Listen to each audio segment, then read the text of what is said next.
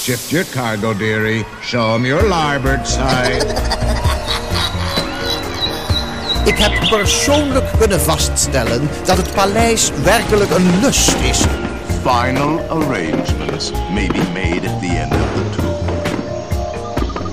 Het is weer ochtend in Pretparkland. Goedemorgen pretparkland en welkom bij je ochtendelijke pretparkpodcast. Mijn naam is Erwin Taats vandaag spreek ik met Efteling-ontwerper Robert Jaap Jansen.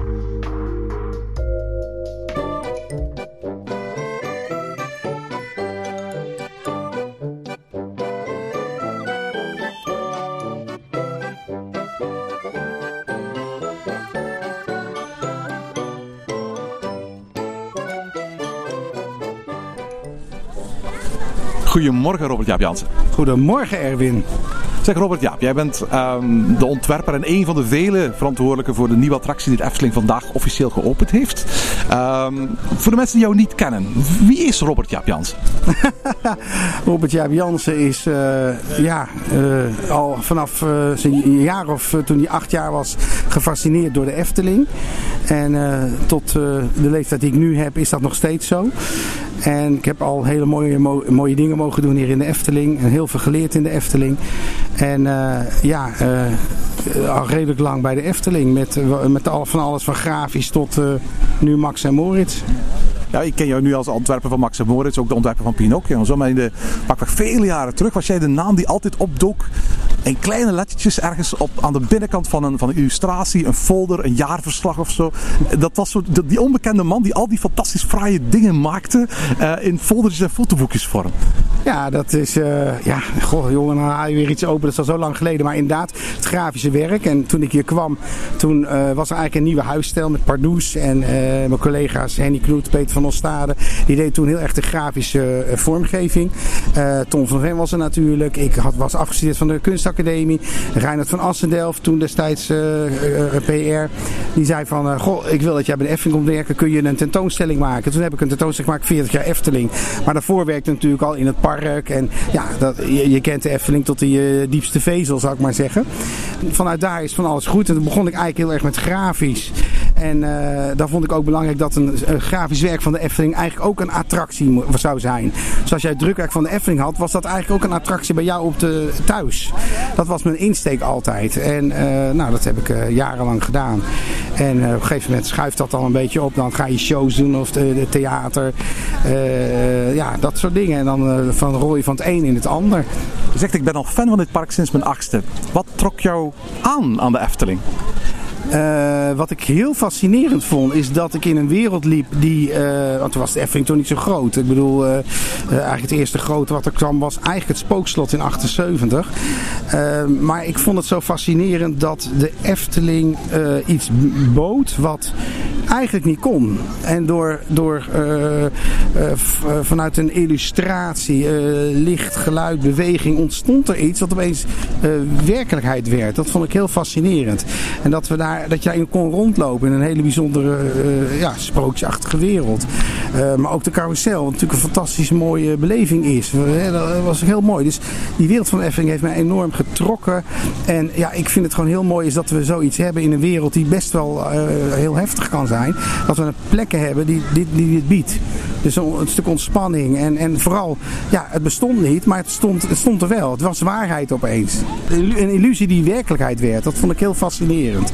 Je hebt kunstacademie gedaan, vertelde je. En doorgaans mensen die academie doen, kunstacademie doen, doen het niet om te leren kunst maken, maar om de kunstenaar in zichzelf te, te, vinden de kunstenaar die jij bent in het diepste van jezelf en waarvoor je kunstacademie bent gaan doen, wat, wat zijn daar de raakvlakken met de Efteling? Um, en ik, ik, ben ook op de kunstacademie gekomen omdat ik dacht ik wil iets in de reclame gaan doen. En waarom? Omdat ik altijd meedeed met prijsvragen en die won ik altijd. Dus ik denk, dat is wel heel bizar dat ik dat altijd win. Uh, uh, ook wat daarbij zat was een keer, uh, ik heb namelijk twee keer een reis naar Amerika gewonnen. En toen kwam ik dus voor, ook voor het eerst in contact eigenlijk met Disney World ja, daar ging echt een wereld ook voor mij open. Ik denk, jeetje, wat kan er in de Efteling veel gebeuren als je weet wat daar gebeurde. Eh, dus dat heb ik ook altijd wel meegenomen. Van god, zo'n hele wereld, interessant. Er hoort eigenlijk alles bij. Eigenlijk noemen wij dat ook wel eens soms het gezamskunstwerk. Hè? En eh, ja, eh, dus dan ga je oriënteren. God, wat zal ik nou gaan doen? En dan kom je gewoon naar een academie. Ik ben toen afgestudeerd eh, grafisch ontwerp en art direction. Echt meer reclame. Ik heb ook bij goede reclamebureaus stage gelopen. En daar heb ik al heel veel van geleerd. Maar ja, ondertussen werkte ik ook nog steeds bij de Efteling. En kreeg ik die opdracht van, wil je die tentoonstelling maken? Ja, en dan denk ik toch ook, maar er is maar één plek in de wereld waar een Efteling is. En dat is hier. En ja, toen heb ik toch ook de kans gekregen om eh, me te ontwikkelen en hier verder in, in te gaan. En eh, ja, ook Tom van der Ven, eh, die dacht in eerste instantie ook, ja maar gewoon de grafische dingen. Samenwerken met Henny en, en van der Stade. Maar ja, ik had natuurlijk best wel een grote mond over ontwikkeling van attracties. Of waarom is dit, waarom is dat. Ja, dat, dat is erg leuk. En ik kan bijvoorbeeld met de Bob ook herinneren dat ik tegen Ton zei van, waarom hebben jullie nou voor de Bob gekozen? Ja, zei hij, ja, dit is gewoon de Bob. Die zagen we op een beurs en dat leek ons wel een mooie invulling. En zo, daarom is de Bob er ook uitgekomen. Maar die had natuurlijk in principe weinig thematiek. Of het was, het was zoals die was. En dan denk ik, ja, en dan, ik heb dan de kans gekregen om dit eh, te veranderen. Ja, dan ga je toch zoeken naar verhalen, naar meer thematisering. En nou ja, dat is heel interessant. Maar laten we eerlijk zijn. De Bob zoals hij was, zou vandaag nooit meer in de Efteling kunnen komen. Nee, en toch heeft hij er gestaan. En toch was dat ook Efteling. Ja, want die zegt er nu, wat is Eftelings? Ja, dat vind ik een hele moeilijke vraag. Ehm, ehm, dat is toch een bepaalde mate van kwaliteit. En eh, ja, eh, wat je doet moet je heel goed doen. En daar moet je dan in geloven. Eh, wat is Efteling? Ja, dat is toch een illusie creëren. Dat is toch voor mij, ook, voor mij dan ook heel erg theater. En dat is wat je wil brengen. Mensen zijn hier natuurlijk eh, een x aantal uren op een dag. En ja, wil je ze eh, in vervoering brengen, dan moet je dat ook doen. En daar heb je allerlei middelen voor nodig om dat te doen. En dan is het, ja, het is gewoon één groot theaterstuk eigenlijk. Maar wat, dan is, wat is specifiek Efteling? Ehm, ja, eh, ik vind ook dat de Efteling interessant moet blijven. Eh, ik heb dat toch een beetje ge- geërfd van Henny Knoet. Die toch zei van de Efteling is eigenlijk een buffet waar iedereen moet aan kunnen schuiven. En dan denk ik, ja, dat is wel interessant. Dat, dat geloof ik namelijk ook. Je, je moet als Efteling ook wel fris blijven en zoeken naar dingen van hé, hey, wat is er aan de hand? En wees wel, er is natuurlijk in de wereld waar de Efteling zich in bevond, de Efteling was daar vroeger alleen in, maar er is om ons heen zoveel gebeurd, maakt het alleen maar sterker. Wat is Efteling en wat doen we en hoe gaan we dat doen? Die opmerking die je net maakte heel, heel, heel juist. Ik bedoel, al- toen ik zelf geïnteresseerd was, geïnteresseerd raakte als kleine jongen in de Efteling, dan zag ik natuurlijk de illustraties van Piek en later die van Ton van de Ven en, en al, al jouw andere collega's. En dacht ik van, als ontwerper moet je een goede tekenaar zijn. Maar wat je daarnet zei, doet me eigenlijk nadenken over hoe de stand van zaken nu is. Eigenlijk ben je misschien meer dan tekenaar, een regisseur van attracties. Ja, eigenlijk als je ontwerper in de Efteling moet je een soort duizendpoot zijn. Je moet eigenlijk heel veel kunnen. En eh, het mooie is dat eh, ook onze afdeling ontwerpers is ook enorm gegroeid. Er zitten enorme talenten. Alleen we moeten van elkaar gebruik maken. Je moet het beste van elkaar pakken. En eh, het mooie is dat we dat ook allemaal in de Efteling hebben. En dat maakt ook de Efteling tot de Efteling. Waarom we dat doen. Ehm, en ja, het, het is natuurlijk niet alleen een tekening. Tekening komt hier wel tot leven. En daar hoort van alles bij. Licht, geluid, beweging. Wat ik al eerder zei. Ja, dat is ook interessant. Dat, dat vind ik het leuke van hier. En eh mij is al een paar keer gevraagd, wat vind je nou van Max en Moritz? Maar wat ik zo fascinerend vind, is dat inderdaad de, de, de dingen die ik bedacht heb, en, en met mij nog vele andere mensen, dat het hier opeens tot leven is gekomen. Eh, en, en dat is heel grappig. En op een gegeven moment voel je ook wel van, hé, hey, het gaat kloppen. Maar dat is, dat is echt een avontuur. Neem ons eens mee naar het, eh, naar Prilleberg Op een bepaald moment is het duidelijk, de Bob kan niet blijven bestaan. Het gaat ontzettend veel geld kosten waarschijnlijk om die bobslee nog vele jaren lang te laten staan. Dus laten we hem gewoon vervangen. Hoe wordt Robert Jaap Jansen dan de ontwerper van dit geheel? Wie stikt? Is het gewoon omdat jij de eerste was die zijn hand in de lucht stak? Was dat omdat je op dat moment niks anders op je bureau had? Hoe, hoe- wa- waarom jij in dit geval? Ja, ik moet even terug naar, ik moet even nadenken. Eh, dat de Bob eh, einde van zijn levensduur was, eh, ja, dat vond ik ook. Ik vond eigenlijk wel een leuke baan, maar als je nou terug, terugkijkt, dan denk je, ja, hij was toch wel heel erg beschadigd. En ook het stationsgebouw, wat was het nou eigenlijk? Aan de binnenkant was het een betonnen bak. Ja, sorry dat ik het zeg. En eh, ehm, eh, op een gegeven moment ja, hoorde je dan van de baan moet vervangen, er moet iets nieuws komen. En ehm, andere collega's waren met een ander project bezig. En ik had inderdaad zoiets van, oh, dat lijkt me eigenlijk wel leuk. Dus ik had inderdaad, wat je letterlijk zegt, mijn hand opgestoken. Dus nou, daar wil ik wel induiken. Uh, ook omdat ik wel wist dat het gebouw moest blijven bestaan. En dat was wel een gegeven. Uh, ook aan respect naar Ton vond ik dat ook heel mooi. En ben ook heel blij dat het is blijven staan. Dus dat was voor mij een basisgegeven. En daaromheen heb ik toen twee concepten bedacht voor een enkele achtbaan. Nou, dat waren twee ook best leuke, leuke concepten en dat hebben we gepresenteerd. En toen zei op een gegeven moment de directie van ja wacht, we willen eigenlijk een wat grotere capaciteit. Dus daar willen we een dubbele baan willen hebben. En dat is eigenlijk een powered coaster geworden. Uh, wat natuurlijk binnen de achtbaan uh, uh, portfolio van de Efteling best een nieuw ding is. Dus ehm, tijdens mijn vakantie hoorde ik opeens dat die enkele baan dus niet doorging, dat een dubbele baan werd. Ja, dat was voor mij eigenlijk het uitgangspunt, het gegeven van god, daar moet ik nu mee verder. En dus dacht ik van nou, ik heb een chalet en ik heb twee banen, wat moet ik daar nou mee doen? En toen kwam ik op het idee van hoe leuk zou het zijn als ik in dat chalet nou iemand laat wonen. En zo kwam ik op het idee van laat ik een vrouwelijk personage bedenken. Zo begon het eigenlijk, omdat ik ook heel vind dat we heel veel mannelijke figuren in de Efteling hebben. Dus ik dacht nou, ik ga ze een vrouw een hoofdrol. Vond ik gewoon leuk. Ik denk dat daar kun je iets grappigs mee doen. problem. En toen dacht ik, nou, dan laat ik daar een moeder in wonen, weet je wel, dat idee. En ja, die moeder heeft dan oh, twee kinderen, twee banen. En wat ik ook belangrijk vond, is om de baan een naam te geven. Dat vond ik sowieso leuk, want ja, mensen zeggen, ik rijd de Python en ik doe de Baron. Dus ik dacht ook, je moet die banen een naam geven. En zo ben ik wel gaan nadenken. En toen dacht ik van, we, zijn er duo's in Nederland die we kennen? Nou, zoals Jimmy, Sim en Pans, Saskia en Jeroen. Ik denk, Saskia en Jeroen, is dat leuk? Ik denk, ja, een jongen en een meisje. En dan, dan laat ik een heel stout meisje zijn en een heel grappig jongetje. Ik denk, daar ga ik een beetje mee spelen. En op een gegeven moment viel bij mij het kwartje. Ik dacht van, is er niet ergens een verhaal in Europa? Of heb ik, wat heb ik, daar is iets met qua jongens of twee jongetjes. En dat waren eigenlijk Max en Moritz. En inderdaad, vanuit het verleden dacht ik, die heb ik wel eens eerder gezien. En ik vond eigenlijk hele enge poppetjes. Ik vond best wel hele enge tekeningetjes. Toen ben ik gaan onderzoeken. Ja, toen viel eigenlijk een puzzelstukje. Want ja, dacht ik van, dat is super tof. Een, een, een, gebouw waar die moeder woont, of een moeder, twee keer zoontjes, Max en Moritz, halen streken uit. Toen bleek het ook nog eens zeven streken te zijn. Toen dacht ik, nou, dat is helemaal leuk voor de Efteling, zeven. En ehm uh, uh, wat natuurlijk ook mooi bijkomstigheid is, dat het verhaal in Duitsland heel erg bekend is. Bekender dan, uh, dan wij in, Nederland. En uh, ja, het is cultuurhistorisch in Duitsland heel bekend. Maar ja, ik kende het ook. Dus ik denk dat er, als ik het ook ken, dat meerdere mensen het ook wel zouden kennen of er zelfs van gehoord hebben. En wat ook leuk is natuurlijk, als mensen het verhaal nu niet kennen, dat ze het dan wel weer leren kennen door de Efteling.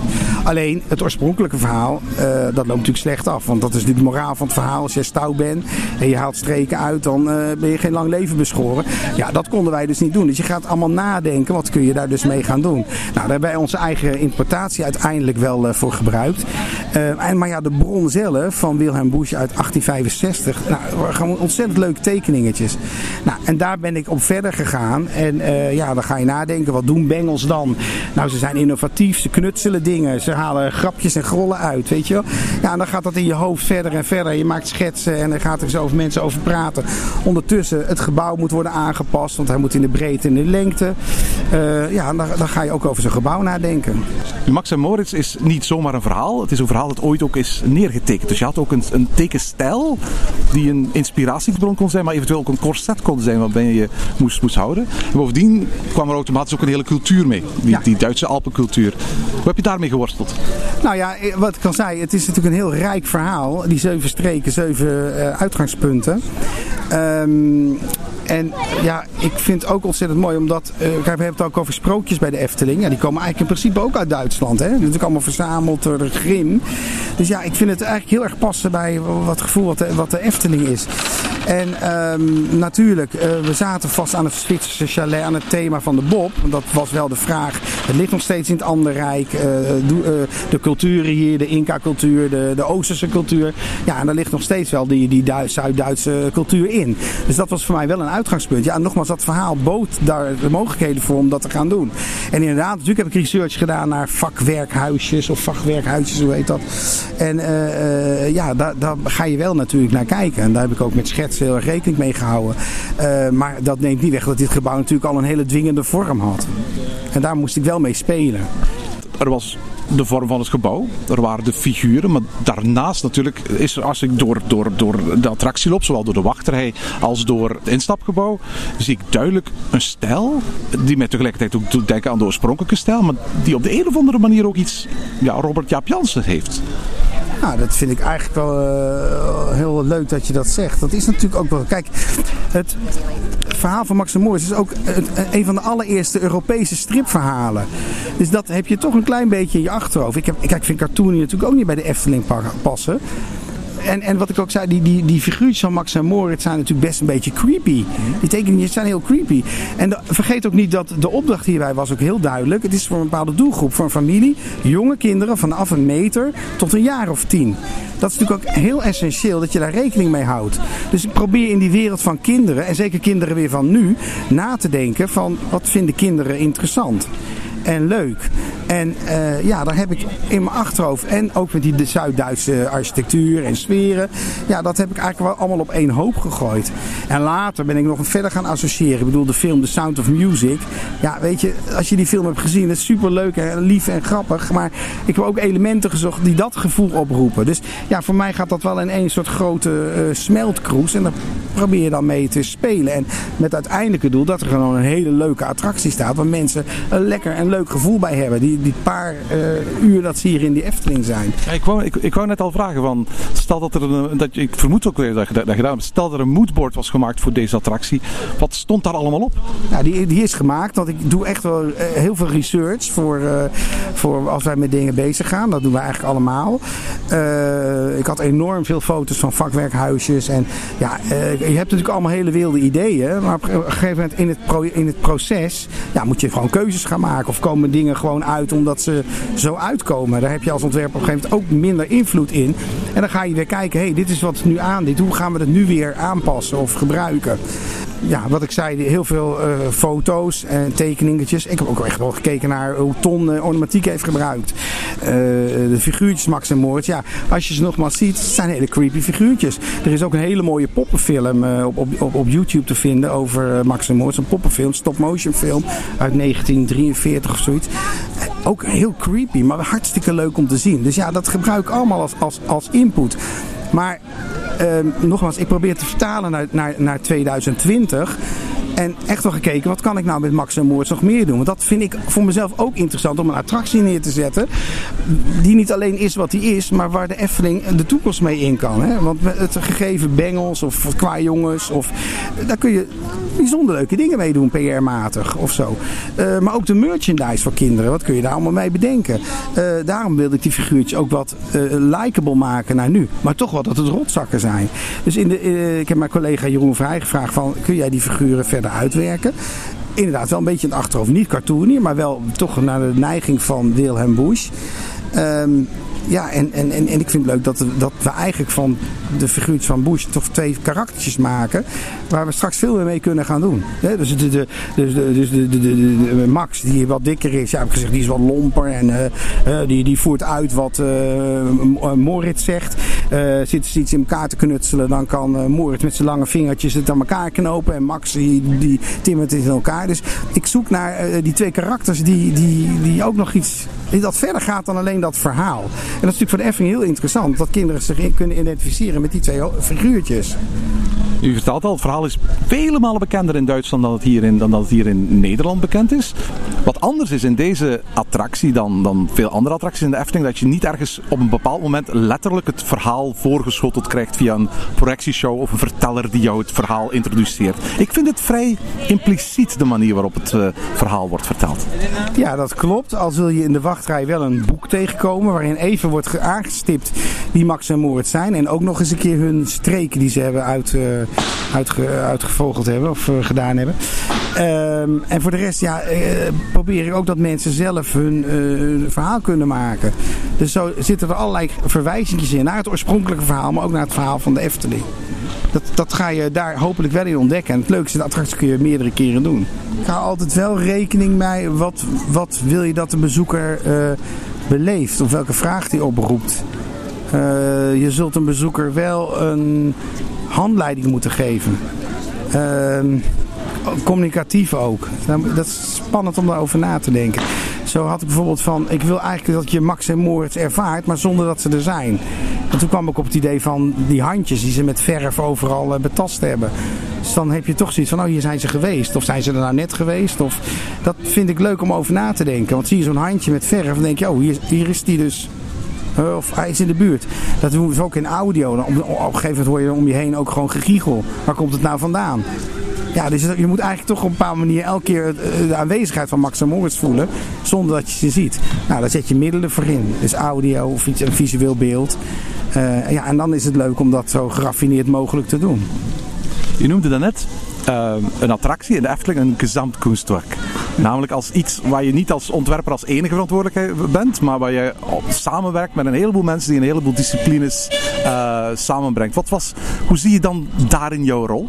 Nou ja, je moet natuurlijk wel de dingen naar elkaar toe blijven halen. En, en, en de keuzes die gemaakt worden, moet je toetsen.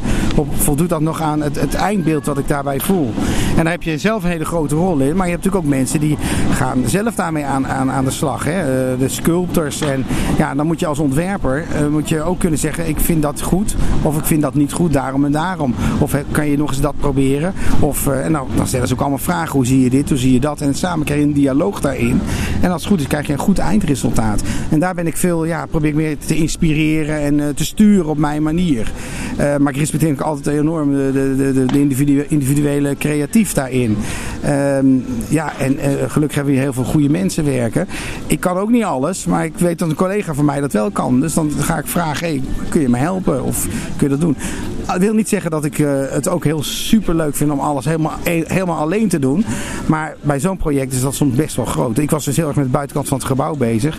Ja, ondertussen moest ook de binnenkant opgezet worden. Nou, heb ik Karel gevraagd, kan je, kan je voor mij de, de binnenkant opzetten? Maar dan zeg ik wel hoe ik het wil hebben. En uh, nou, dan gaan we daarmee samen over praten. En dan groeit zoiets toen Max en Moritz aangekondigd werd, uh, was het ook aan de hand van een, uh, van, een, van een eerste illustratie, een soort concept van hoe de buitenkant van dat gebouw eruit zou hebben moeten zien. En die verschilde nogal bij het uiteindelijke eindresultaat.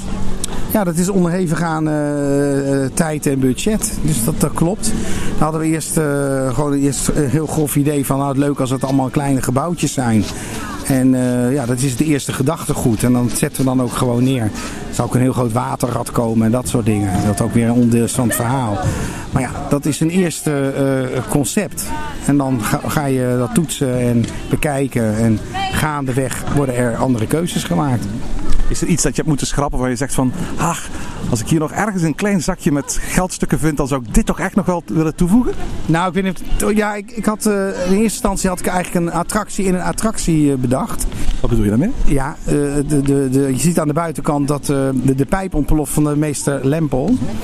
En uh, dat was eigenlijk een onderdeel van de baan. Je zou namelijk een klasje binnenrijden en dat zou helemaal ontploffen. Dus dan zou je echt onderdeel zijn van een ontploffing. Nou, dat heb ik ook best wel ver uitgewerkt. En uh, nou ja, dat wordt dan berekend en gedaan. En dan, ja, sorry. Maar dan, en dat is wel weer heel tof. Want dan moet je dus heel flexibel na gaan denken. En met mij ook anderen. Van hoe kunnen we dat verhaal van die meeste lampen wel vertellen. Op een veel simpeler manier.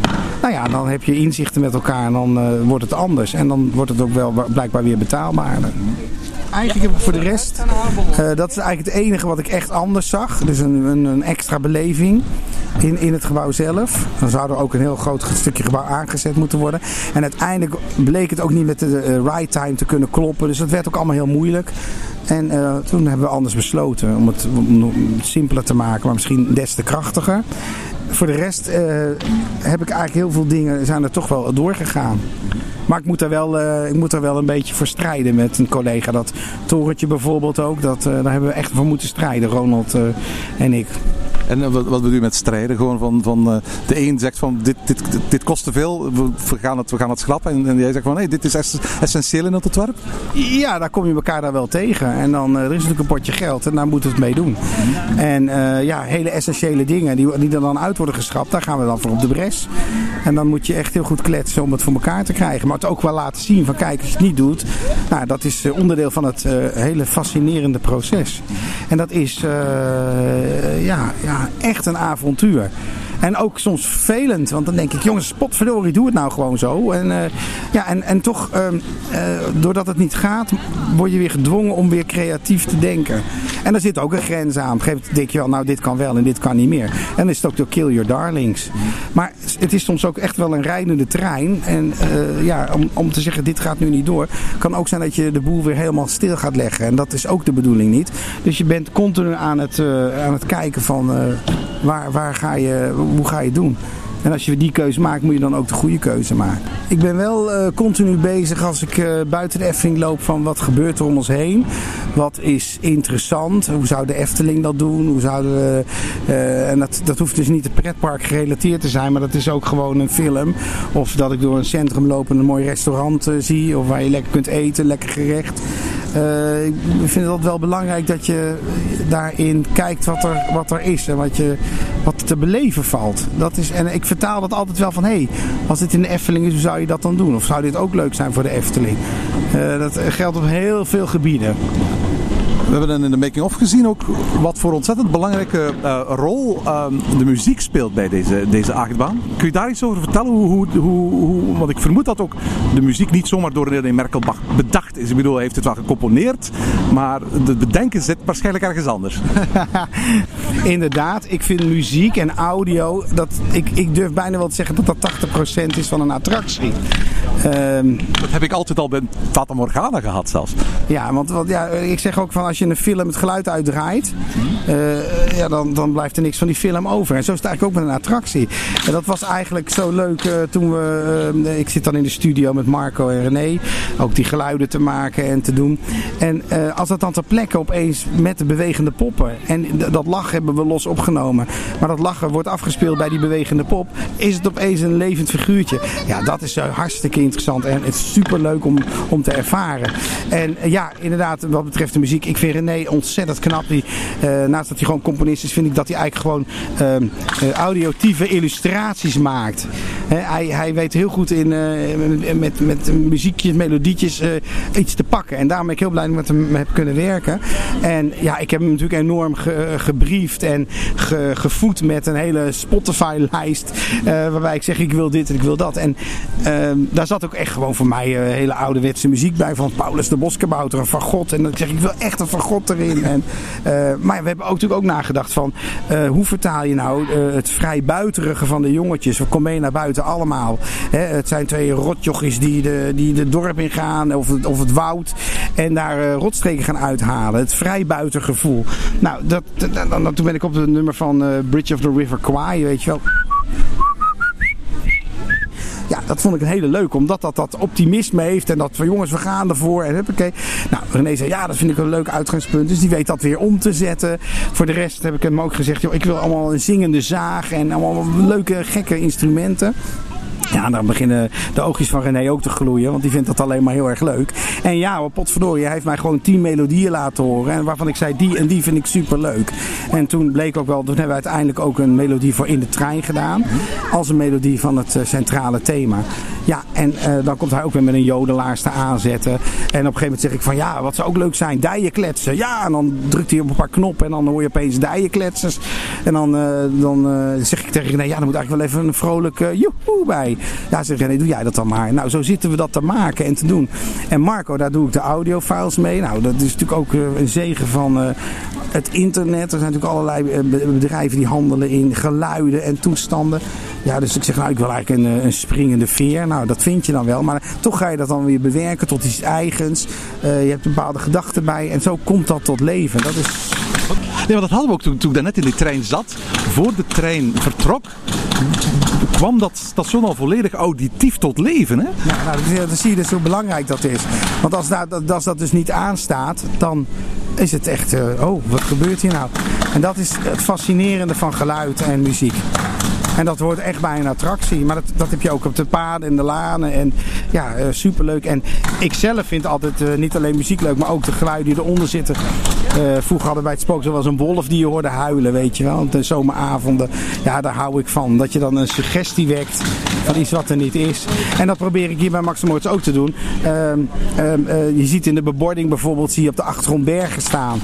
Ja, als je ooit op windsport bent geweest, dan weet je ook dat in, uh, in de zomergebieden van de winter staan er nog restanten van de wintersport.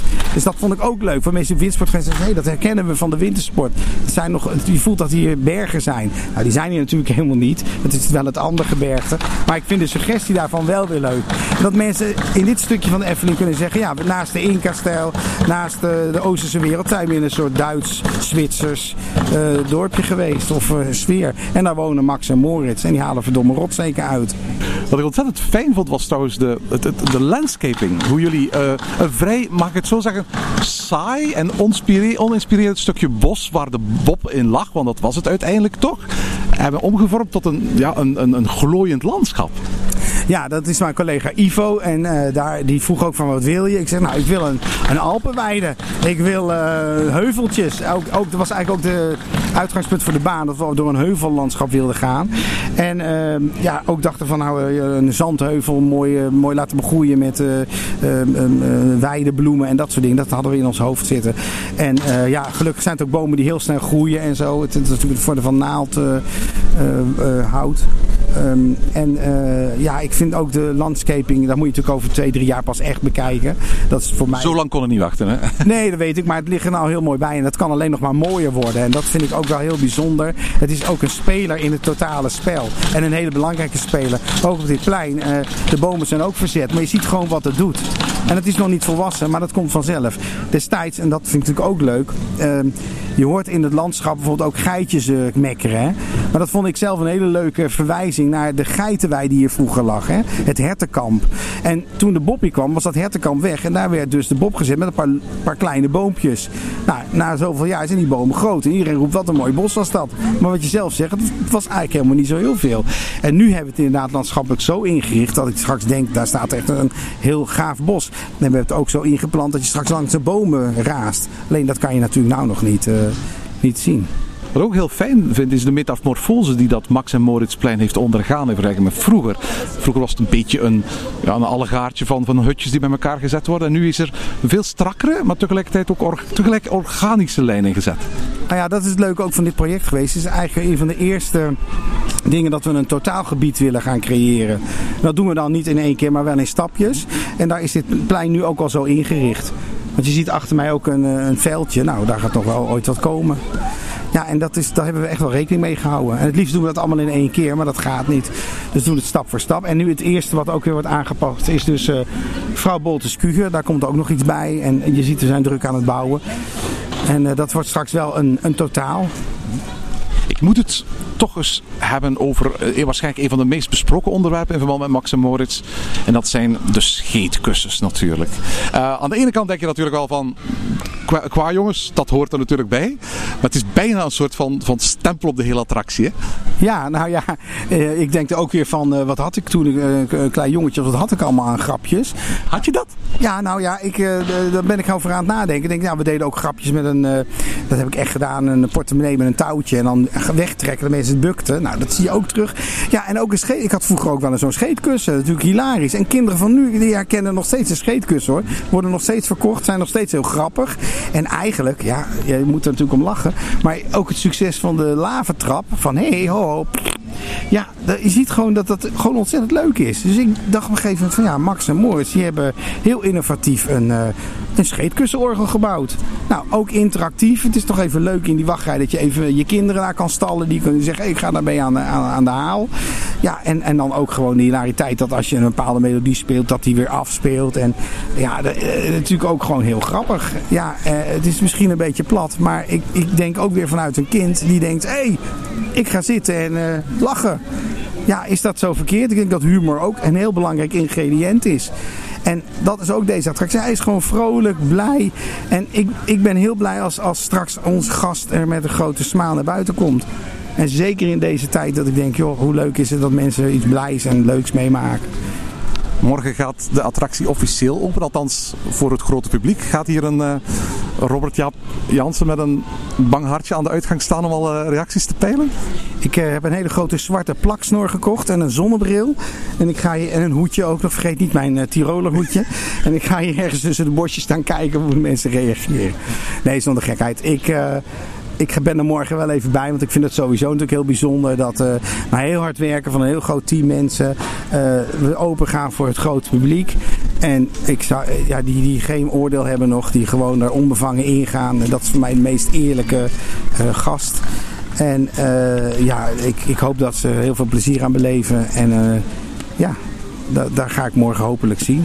Er is nog iets waar ik natuurlijk ook eventjes moet over hebben. En dat is de bijzondere omstandigheden waarin we ons nu bevinden natuurlijk. Dit is een attractie die open gaat te midden van een van de grootste crisissen die, die, die ja, onze wereld eigenlijk de afgelopen honderd jaar heeft gehad.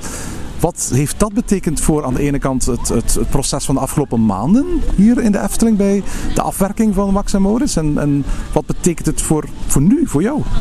Nou, we waren gelukkig al heel erg ver met de voorbereidingen en, en we zaten er eigenlijk goed op, op stoom.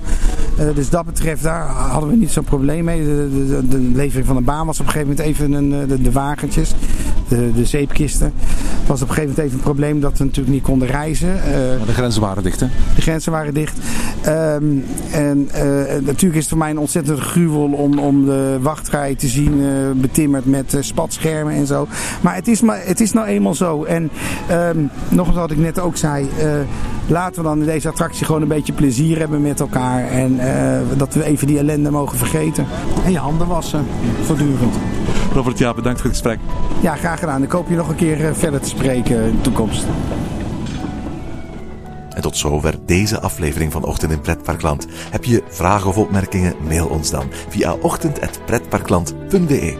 Meer informatie over onze podcast vind je terug op www.pretparkland.be en nieuwe afleveringen download je via onze website of via iTunes. Ochtend in Pretparkland is de pretparkpodcast voor vroege vogels. Bedankt voor het luisteren en maak er een fijne dag van.